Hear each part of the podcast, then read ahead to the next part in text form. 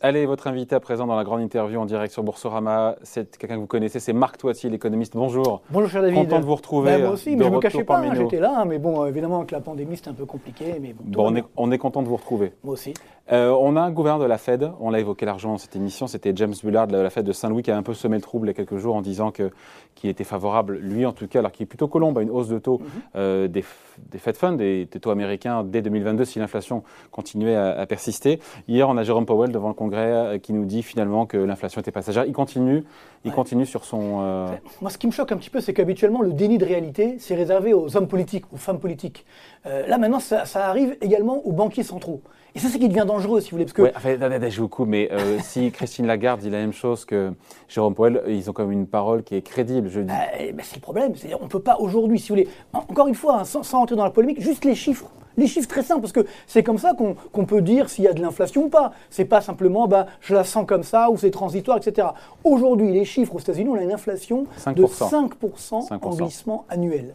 Donc c'est-à-dire, attendez, on est sur des sommets qu'on avait atteints en 2008, et après, il faut remonter au début des années 90. Oui, mais on se compare par rapport à 2020. et si on enlève les matières premières, on n'est pas à 5. Alors, ben, détrompez-vous, oui, c'est vrai, mais si vous enlevez les matières premières, effectivement, on est à 3,8%. Et là aussi, c'est un plus haut depuis 1992. Oui, mais il y a la crise sanitaire qui fait que tout a été fermé, on roule les économies, il y a des goulets d'étranglement. Alors, voilà, donc, la situation est atypique aussi. Ça, hein. c'est le constat. Après, effectivement, Jérôme Powell dit aujourd'hui c'est transitoire. Donc, si c'est transitoire, ça vous, normalement, ça voudrait dire que les indicateurs avancés de l'inflation sont à la baisse. Hmm. D'accord Si c'est hmm. transitoire, on dit ce que vous avez dit, c'est oui, c'est juste euh, la, euh, comment dire, la correspondance ou la correction de l'effet de la pandémie, etc. Si c'était le cas, il y aurait juste un pic au mois de mars-avril, c'est-à-dire pile un an quand ça a baissé l'année dernière. Mais là, ça continue au mois de mai. Et surtout, les indicateurs avancés de l'inflation sont aussi à la hausse. Quelques chiffres, toujours récents sur les États-Unis, après on verra chez nous, mais euh, aux États-Unis, les prix à la production. J'ai vérifié avant de venir, euh, hors énergie et produits alimentaires, justement, aujourd'hui, on est sur des plus hauts depuis 1989. C'est-à-dire que le glissement annuel des prix à la production, un peu depuis 1989 aux États-Unis. Vous prenez. Il est possible que ça se corrige dans les prochains mois. Bien sûr que ça va se corriger. Ce que je veux dire par là, c'est que l'objectif. On est peut-être sur un pic. Non, mais l'objectif de la Réserve fédérale américaine, là aussi, encore une fois, il faut être crédible. L'objectif de la Réserve fédérale américaine, c'est 2%. D'accord euh, D'inflation sur une moyenne période. ok? Là, on est à 5%. Et même si, je le crois moi aussi... On ne fera pas une année à 5% sur l'inflation. Évidemment, je crois que moi aussi, ça va repartir à la baisse, tout à fait, parce qu'on aura effectivement un effet favorable sur la fin de l'année. Mais donc, en moyenne... On terminera en moyenne à combien? Voilà, on terminera au moins, dans le meilleur des cas, à 3,5%. Donc 3,5%, c'est pas 2. Oui, mais après avoir eu pendant très longtemps un taux d'inflation inférieur à 2%. Non, euh, il y, a trois ans, on avait un peu plus d'inflation aux États-Unis. D'ailleurs, la Réserve fédérale américaine, rappelez-vous, bien avant la pandémie, avait augmenté les taux d'intérêt parce que ça allait trop bien. Et puis n'oubliez pas également, il y a un indicateur, un autre indicateur avancé, euh, qui sont les cours des matières premières. L'indice CRB des matières premières, toutes matières premières confondues. Tout le monde dit non, non, mais ça va se calmer. Ben, ça ne se calme pas. Ça continue. On est sur une hausse depuis avril 2020 euh, de 92%. Vous prenez le pétrole, ça continue également. Vous prenez un indice que je suis souvent, qu'on ne connaît pas tellement, ça, s'appelle l'indice ARPEX. C'est en fait le coût du, fret des porte-conteneurs. Ah, oui, c'est intéressant parce que ça, c'est justement ce qu'il y a dans les tuyaux, c'est l'inflation à venir.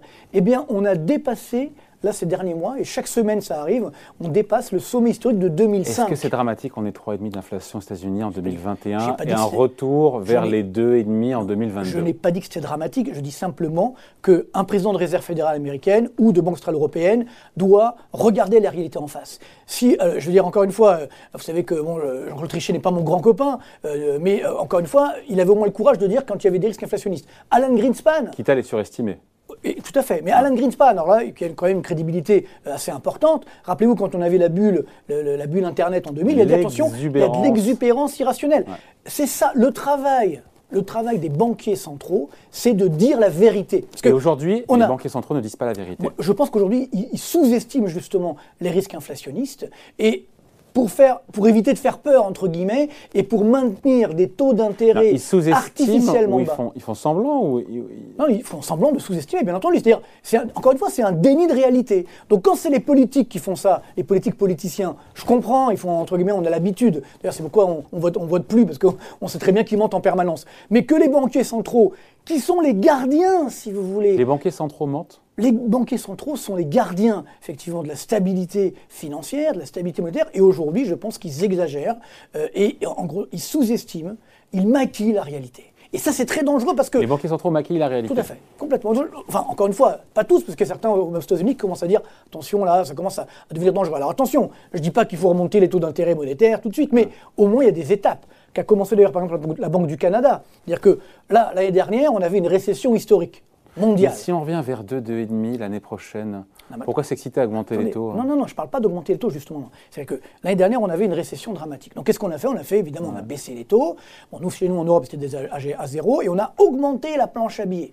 Aux États-Unis, on est à 8 000 milliards, 8 000 milliards de dollars de, de dettes à l'actif de la Banque centrale américaine. Mm. Euh, dans la zone euro, on est à 7 500, ça veut dire 9 000 milliards de, dollars. Mm. Donc, vous voyez, c'est des sommes énormes. C'est des sommes énormes. Bah, c'est ce qui a permis aux économies de repartir, de garder des coûts de, des coûts de financement à des niveaux bas. D'accord, bah oui, mais peut-être qu'on en a fait un petit peu trop, mais ça c'est un autre débat. Mais surtout, à la rigueur l'année dernière, il y avait le feu. Quand il y a le feu, on arrose. On, voilà, on, arrose globalement, et puis surtout, on essaye de calmer l'incendie, d'éteindre l'incendie. Donc là, je comprends très bien. D'ailleurs, j'étais l'un des premiers à le dire, même avant la pandémie, qu'il fallait faire euh, la planche à billets, etc. faire aujourd'hui Mais aujourd'hui, par contre, aujourd'hui, encore une fois, on n'a pas de récession. Qu'est-ce qu'elle devrait faire la Fed aujourd'hui Qu'est-ce qu'elle devrait faire Je vais vous dire, on a une récession aujourd'hui, donc euh, une, croissance aujourd'hui de 5,5% au niveau, euh, au niveau mondial, au niveau français également, au niveau américain, on sera peut-être à 6,5-7% de croissance. Le taux de chômage, il va passer vers les 5% d'ici la fin de l'année aux États-Unis. Donc l'inflation augmente. Donc là, c'est le travail des banques centrales de dire attention, tout, ce que j'ai fait l'année dernière, il faut que je me calme parce que imaginez l'année prochaine ou dans deux ans, il y a une autre pandémie. Comment on va faire pour relancer encore la machine?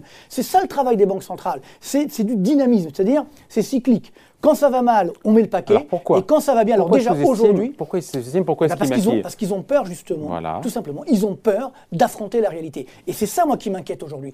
Que les politiques encore une fois aient peur, ça se comprend. Hein. Bon, euh, et pourquoi est-ce qu'ils n'auraient pas d'affronter la eh ben, réalité Parce qu'ils se disent que si jamais effectivement les taux d'intérêt remontent un petit peu, si les marchés paniquent, comme nous sommes sur des bulles, parce que nous, en fait c'est ça le problème. Nous sommes sur des bulles, des bulles boursières, des bulles obligataires. Ça veut dire que les taux d'intérêt, encore une fois, sont artificiellement bas. C'est ça le problème. Nous ne sommes pas dans un vrai monde on est dans, une sorte de, monde parallèle, entre guillemets. Alors l'année dernière, je comprenais parce qu'on avait cette pandémie dramatique. Maintenant, heureusement que la croissance redémarre. Donc il faut retrouver un monde normal. Un monde normal, c'est quoi? C'est quand, par exemple, la, dette publique grecque, prenons le cas de la Grèce, allez, parce que c'est quand même symptomatique.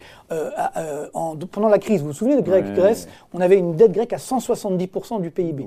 À combien sont montés les taux d'intérêt à 10 ans de la dette grecque à l'époque? À 50. 35%. Non, 45 en séance. Oui, en, séance, mais disons en fin de séance, 35%. Et bon, peu importe. Mais surtout, le vrai enjeu, c'est que 35%, on avait 170% de dette publique.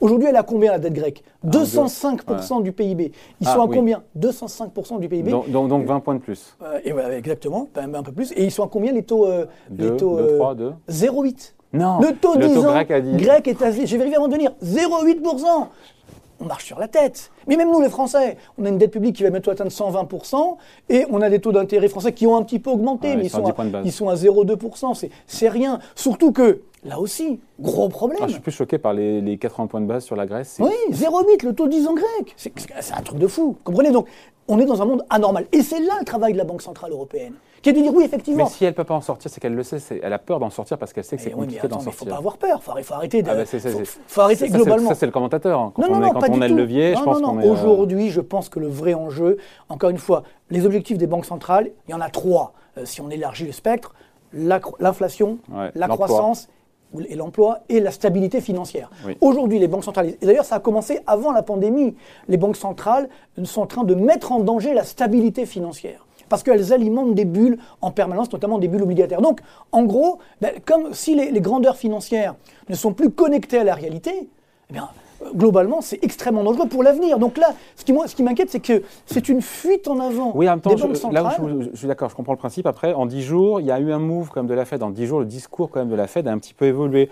On devait au départ, avant la dernière réunion de la Fed, ne pas avoir de hausse de taux en 2024. Maintenant, on a compris que potentiellement, il y en aurait deux en 2023. Oui, alors, d'abord, le, le, move sémantique, ça avance tout doucement parce que oui, il y a beaucoup d'aides parce qu'il y a des marchés d'actifs qui sont très chers. il faut y aller tout doucement. Voilà, non, mais pour répondre à vous, votre on vous met à la tête de la Fed, c'est un carnage, quoi. Non, on, on, a, on a un crack. Hein, mais, oh, non, mais on va pas remonter les taux. Mais déjà, ce qu'il faudrait faire, ça serait limiter ces rachats de dettes. Ça, c'est une fuite en avant. Ça s'appelle le tapering. Exactement. Et, on sait bien que la fête va y venir. Ça sera au courant, dans le courant de l'été. dès aujourd'hui? Pour y aller doucement, pour baliser, pour balayer le. encore une fois, c'est pas aujourd'hui, c'est pas le travail Pour éviter que les investisseurs Encore paniquent. Une fois, non mais, Marc. encore une fois, quand vous avez un, vous allez voir, vous avez une maladie, je ne vous souhaite pas bien sûr à personne, Non. hein, bien sûr que non. Quelqu'un qui, est malade, hein, ben, il a besoin de prendre des médicaments, d'accord? Donc le médecin, c'est pas agréable à dire, on va, tu vois, mais il doit, c'est son boulot. Vous comprenez ben Là, c'est pareil. Aujourd'hui, on a une économie mondiale qui est malade, on a des marchés financiers qui sont en la bulle. On est en train de dire. tapering aujourd'hui ou au mois d'août, qu'elle communique dessus, à 2-3 mois près, enfin, ça change Ah pas. ouais, le- Pourquoi attendre à ce moment-là si c'est déjà prévu? Au, au moins préparer. Pour Mais là- préparer, pour préparer Non, mais là- non, mais les là, investisseurs. La différence avec le discours de Jérôme Powell d'hier soir, c'est qu'il nous dit non mais don't worry, tout va, tout va bien, ne vous inquiétez pas, tout est sous contrôle. Euh, c'est transitoire l'inflation. Mais attendez, je veux dire, c'est pas sérieux. Et d'ailleurs, je crois que les marchés n'ont pas tellement bien réagi finalement. hein. Ouais. Donc, c'est-à-dire que, non, parce que, encore une fois, les, les marchés, ils aiment la crédibilité. C'est-à-dire que, et la, la crédibilité. Donc Powell et Lagarde, ils ont tort et toi, il a raison. Ouais, je- euh, si vous, vous- pouvez le dire comme ça, si ça vous fait plaisir. Mais globalement, aujourd'hui, je pense qu'encore une fois, moi, je fais juste mon travail, encore une fois, d'économiste, en disant il y a un risque Mais inflationniste. elle y va, la Comme Fed. vous le savez. Elle y va, elle, vous- va, elle va vers une normalisation Oui, mais de c'est trop lent. monétaire, mais c'est trop lent. Vous, vous savez très bien, vous me connaissez, on se connaît depuis très longtemps. Je ne suis pas un monétariste euh, invétéré. Je- euh, très longtemps, justement, rappelez-vous rappelez à l'époque, en 2008, j'avais même créé un site, enfin, une, une- un, comment dire, euh, oui, un site euh, stoptrichet.com pour dire que Jean-Claude Trichet à l'époque voulait monter les taux d'intérêt, alors que effectivement, il fallait pas le faire. Donc, Mm. ouais, c'est pas mon but de monter les taux d'intérêt. Simplement, aujourd'hui, je, je dois faire mon travail d'économiste, d'honnêteté intellectuelle, tout simplement, de dire il y a des risques inflationnistes aujourd'hui. Il faut pas Mm. Remonter pas les péril, taux. mais il n'y a pas péril en la demeure en matière d'inflation. Non, pour l'instant, non. Mais imaginez si, d'ici la fin de l'année, on n'a pas ce retour à la baisse de l'inflation, alors là, les banques centrales, elles vont encore perdre en crédibilité. Donc c'est ça, moi. Encore une fois, faut- c'est comme aux échecs. Il faut penser les deux, trois coups à l'avance, Ouais. voire plus. Là, on pense uniquement sur l'instant présent. Et c'est ça qui est dommageable, parce que c'est pas le travail, encore une fois, des banquiers centraux qui, eux, Mais les marchés, en tout cas, doivent pour anticiper. l'instant, ont acheté ce scénario-là. Oui, mais et, encore une fois. et- et en- au mois d'août, on va nous dire, ou en septembre, que voilà, qu'il y aura ce, ce tapering qui arrivera sûrement fin d'année, cette réduction des achats d'actifs qui arrivera sûrement qui- début, 2000, euh, dé- début 2022, avec des hausses de taux à venir, voilà, peut-être euh, sûrement 2023, peut-être un petit, un petit peu avant, mais les taux vont rester bas. Oui, oui, les taux sûr, vont rester non, bas encore- par parce contre, que non. les- ce sont les banques centrales qui décident. Non, mais par contre, ce qui compte, qui est très important, qu'on comprenne bien, il y a deux types de taux. Il y a les taux monétaires, évidemment, là, Ouais. ils vont rester très bas, puis après, vous avez les taux obligataires, les taux des dettes publiques. On est Là- sur le 10 ans américain sous 1,5%. Tout à fait. Tout Mais là, va c'est bien, même- Marc, tout va bien. Mais là, c'est quand même les marchés qui fixent ce taux. C'est l'offre Ouais. et la demande. Et Enfin, c'est le marché, et en même temps, la Fed achète aussi 80 milliards tous les mois. bravo, bravo. Euh, C'est pour ça, tout à l'heure, je disais qu'il faut que la Fed et la Banque Centrale Européenne arrêtent pour qu'on voit la réalité des marchés. C'est quoi l'offre et la demande? Parce que là, on ne le voit pas. C'est truqué. Le match est complètement truqué. Voyez ce que je veux dire? Donc ça, c'est pas normal aussi. Que, voulez que les crises arrivent, c'est bien, mais que les crises arrivent à cause des erreurs des banques centrales, ça, c'est quand même pas très sain. Voyez? Et quand je- vous prenez aujourd'hui le cas de la France, par exemple. Euh, on a annoncé, le gouvernement français a annoncé hein, euh, une augmentation du déficit oui, public français 9,4% de pour 9,2 2021. l'année C'est une prévision. C'est une prévision. Non mais oui mais c'est non c'est un objectif. C'est vrai mais quand le gouvernement annonce quelque chose généralement c'est- on le dépasse largement mais bon Ouais. C'est le principe qui pose problème.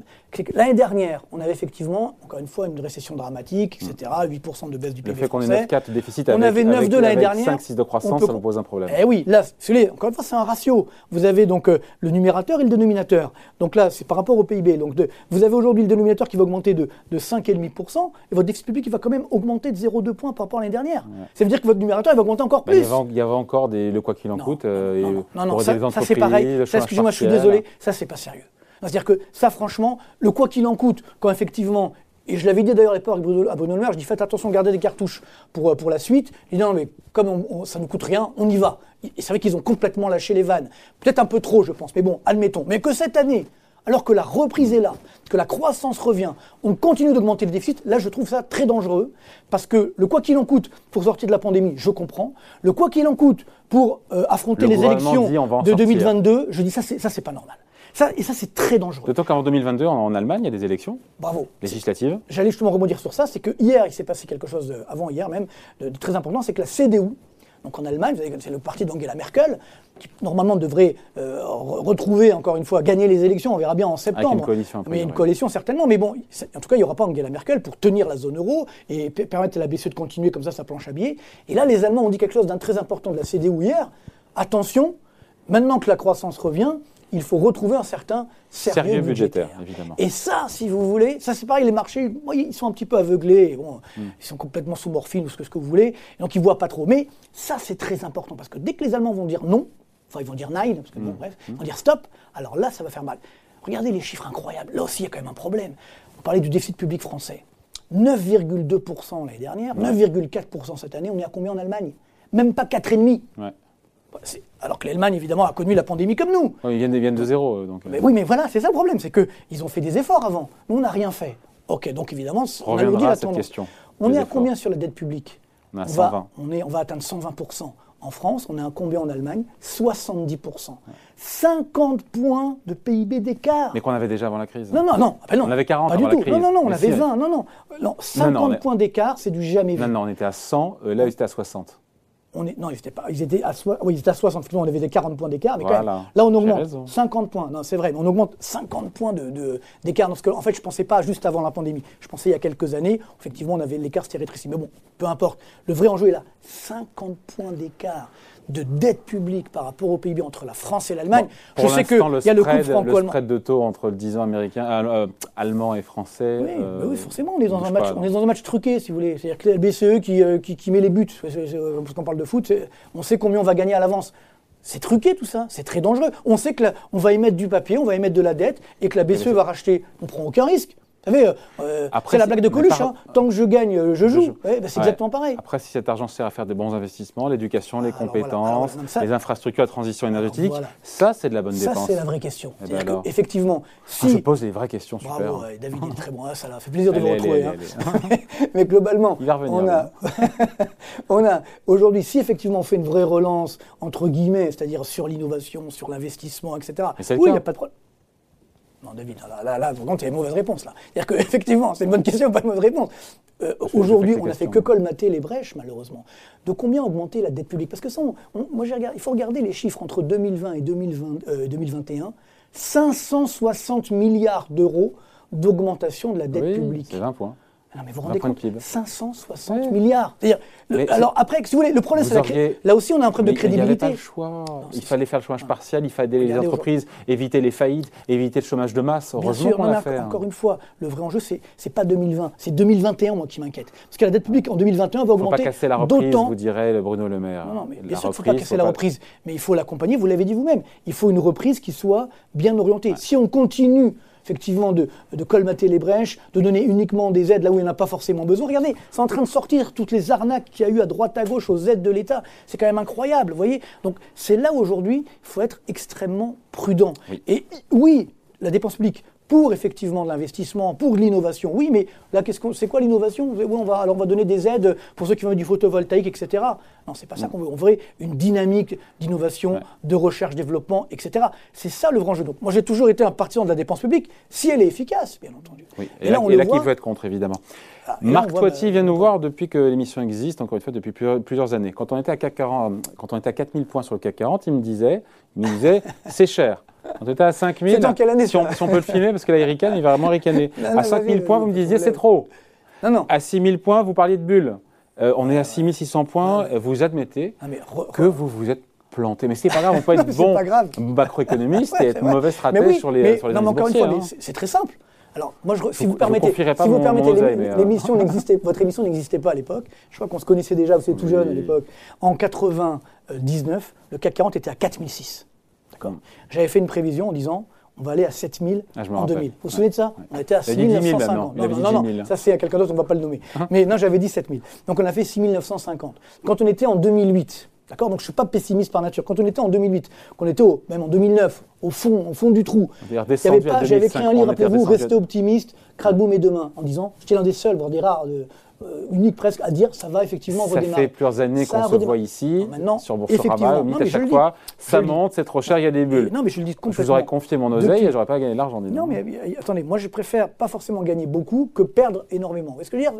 Après, c'est un, c'est une stratégie. Non, mais voilà. Moi j'ai plus une stratégie de père de famille. Voyez ce que je veux dire? C'est-à-dire que, mais j'avoue que moi, maintenant, mais, mon fils par exemple qui a, euh, qui a 20 ans, euh, il se moque de moi. Parce que c'est- lui, il me dit non, papa, il faut être plus. euh, parce qu'il s'est mis dans la bourse aussi, je sais pas pourquoi, moi, tous les jeunes aujourd'hui. Et bien, ouais, non, il faut investir davantage, prendre des risques, il faut faire des crypto-monnaies, etc. Moi, par définition, quand on est jeune, effectivement, on a une dynamique. Quand on, on veut pour les pères de famille, parce que ce sont quand même le- l'essentiel, quand on a accumulé de l'épargne toute sa vie, on n'a pas envie que ça s'effondre, euh, je dirais en quelques minutes, vous comprenez, ou quelques, quelques jours. Donc moi, mon travail, c'est aussi de dire, d'alerter. Et c'est vrai que, ben oui, je me suis trompé, bien sûr, mais en 2015, ça a commencé en 2015. Qu'on ne dise pas qu'effectivement, j'annonce des, bulles. Euh, c'était avec la crise euh, chinoise à l'époque, ça s'est dégonflé. On a eu un petit. et après, effectivement, c'est à partir de 2017. J'avais sorti le livre, donc Un monde de bulles, où là, là c'est vrai que j'ai beaucoup parlé des bulles, peut-être mm. un petit peu trop, c'est vrai. Ah. Et la bulle s'est dégonflée, rappelez-vous, en 2018. Et après, les banques centrales ont fait la planche à billets et ça a redémarré en 2019. Après, il y a eu la pandémie, on a alimenté. il, est acheteur maintenant à 6006 sur le CAC 40. Non, non moi, je il prend les portes de salon. Non, moi, je, moi, je suis, moi, je suis honnête. C'est-à-dire, moi, je, je, ne peux. Vous n'êtes pas à l'aise. On est Patrick Artus qui était là il y a quelques, quelques jours. Il disait Moi, moi 6005, 7000 points sur le CAC 40, je suis à l'aise. Oui, ouais, très bien. Mais lui, il dit tout, il dit tout et son contraire. Donc, forcément, c'est facile. Moi, je m'engage sur mes prévisions et je tiens. C'est-à-dire, je ne vais pas changer mes prévisions en fonction du, du vent. Vous comprenez mm. Donc, le, vrai enjeu aujourd'hui, c'est le suivant. C'est très simple, encore une fois. Sur du long terme, oui, je pense que le CAC ira certainement à 7000 enfin on va les atteindre, mmh. c'est 7000. Donc je suis pas mal à l'aise avec le CAC à 6006. Je dis par là, c'est qu'il y a beaucoup de risques aujourd'hui qu'on obère, qu'on ne veut pas voir. Et on parlait tout à l'heure des banques centrales. Vous êtes à l'aise parce que les banques centrales sont là et que les taux d'intérêt vont rester très bas. En fait, tout, tout est maintenu par les banques centrales. Tant qu'effectivement, les banques centrales. C'est elles qui appuieront sur le bouton de. Eh ben, c'est là où je trouve que leur comportement n'est pas responsable. Parce que justement, leur but aujourd'hui, c'est quoi? Disons le mot franchement, c'est de faire plaisir au marché. Eh bien, ce n'est pas, le but d'une banque centrale, je suis désolé. -dire, il faut également aujourd'hui, euh, le but d'une banque centrale, c'est de regarder la croissance, de regarder effectivement euh, l'inflation. Et là, c'est uniquement aujourd'hui de faire plaisir au marché. Et ça, c'est extrêmement dangereux. C'est, encore une fois, les banques, moi, ce qui m'inquiète, c'est que les banquiers centraux sont devenus des politiques. C'est-à-dire politiques, politiciens. Ils font du clientélisme, voilà, pour les marchés financiers, etc. Et ils font du déni de réalité. Alors là, c'est trop dangereux parce que. Sur l'inflation, sur l'inflation. Encore une fois, c'était les eh, gardiens. Marc, Marc si tous les actifs sont chers, l'immobilier, l'obligation, les obligations, les actions, et si les taux d'intérêt, le sans risque, ne rapporte plus rien, comment on place son épargne ah, C'est ça, c'est le gros problème. Là, il faut placer sur du long terme. Aujourd'hui, justement. Ça veut dire quoi Non, c'est-à-dire sur 10 ans, 15 ans. Aujourd'hui, acheter du CAC 40, même aujourd'hui cher, à 10-15 ans, c'est évident qu'on sera gagnant. Vous comprenez? Même de l'immobilier. Comment on peut dire qu'il y a une bulle sur le CAC 40 et en même temps dire à l'horizon de 10 ans, vous serez gagnant en achetant aujourd'hui Mais encore une fois, la bulle, ça fait partie de la vie des marchés, ça fait partie de la vie économique. C'est le, capitalisme, c'est comme ça, c'est l'être humain, c'est la nature humaine qui est comme ça. -dire, on croit, il y a des effets de mode, regardez les, crypto-monnaies, ouais, elles ont fait moins 50%, peut-être ça va remonter, on ne sait pas. Moi, on me demande de faire des prévisions. C'est basé sur du vent, les cryptos, c'est la même chose. Derrière, il y a euh, le CAC 40, il y a des actions, des entreprises, des résultats. C'est là où je suis quand même plus à l'aise. Mais c'est ça qui me permet de dire quand il y a des bulles ou pas. C'est qu'effectivement, la valorisation aujourd'hui de beaucoup d'entreprises est excessive par rapport à la réalité économique. Maintenant, euh, encore une fois, euh, c'est masqué par les taux d'intérêt qui sont bas. Donc à partir du moment où les taux d'intérêt vont remonter un petit peu, donc on va retrouver une vie normale, c'est ça en fait le but. Voilà, on enlève les masques, j'espère qu'il n'y aura pas de nouvelles vagues, mais bon, globalement, quand on retrouve une vie normale, ça veut dire que quand la dette publique augmente, les taux d'intérêt des dettes publiques doivent augmenter. Ça, c'est la vie normale. Là, ce qu'on vit aujourd'hui, c'est une vie anormale. Voilà. Donc à partir de là, une fois que les taux remontent, évidemment, on va, là, les placements justement sur les, euh, indexés sur les taux d'intérêt vont augmenter un petit peu. Ça, sera, ça fera du bien également pour les placements sans risque. Mais par contre, c'est sûr que sur 10-15 ans, j'ai fait une chronique euh, sur ma chaîne YouTube la dernièrement, justement, j'ai expliqué tout ça. C'est très simple. Ah, il a sa chaîne YouTube. Ah oui, oui, 21 euh, 000 abonnés, oui, oui, bien sûr. Non, non, mais, non, mais c'est ça. C'est sympa parce que ça me permet justement, par exemple, sur l'inflation, les chiffres que j'ai dit là, on peut les vérifier parce que des fois. Donc il n'y a plus besoin de venir dans l'émission. Si, non, j'aime beaucoup. je suis fidèle à, votre émission, bien entendu, que je continue de venir. Ce que je veux dire par là, c'est que globalement, donc je faisais justement une, une trame sur quels sont les meilleurs placements à long terme. Et c'est vrai que l'immobilier, euh, les, actions, l'or aussi, ça reste des placements de long terme. Donc, bien entendu, pour un père de famille, pour 10-15 ans, devant soi, et ça sert à ça, notamment pour préparer notre retraite, là, il n'y a pas de problème. Mais pour faire des coups aujourd'hui, je dois être honnête, pour faire des coups, je... alors soit on aime les montagnes russes, moi je les aime bien euh, à Disneyland, mais sur les marchés, je les aime moins. Donc, ça va être extrêmement volatile. Donc c'est mon rôle de dire aujourd'hui aussi, attention, il y a quand même des dangers. Si vous aimez prendre des risques, allez-y. Si vous n'aimez pas, pour l'instant, il faut rester quand même relativement prudent. On va laisser Marc Toitier aller au parc Astérix et à Disneyland Paris. Disney, ouais, ouais. Mais bon, non, j'aime bien aussi Astérix, j'aime les deux. Évidemment, voyons. Ouais, on aime les deux. Et donc pour faire des montagnes russes. Merci beaucoup, Marc Toitier, invité de la grande interview en direct. Et bons investissements. Merci. Salut Marc. Merci, bye. Marco.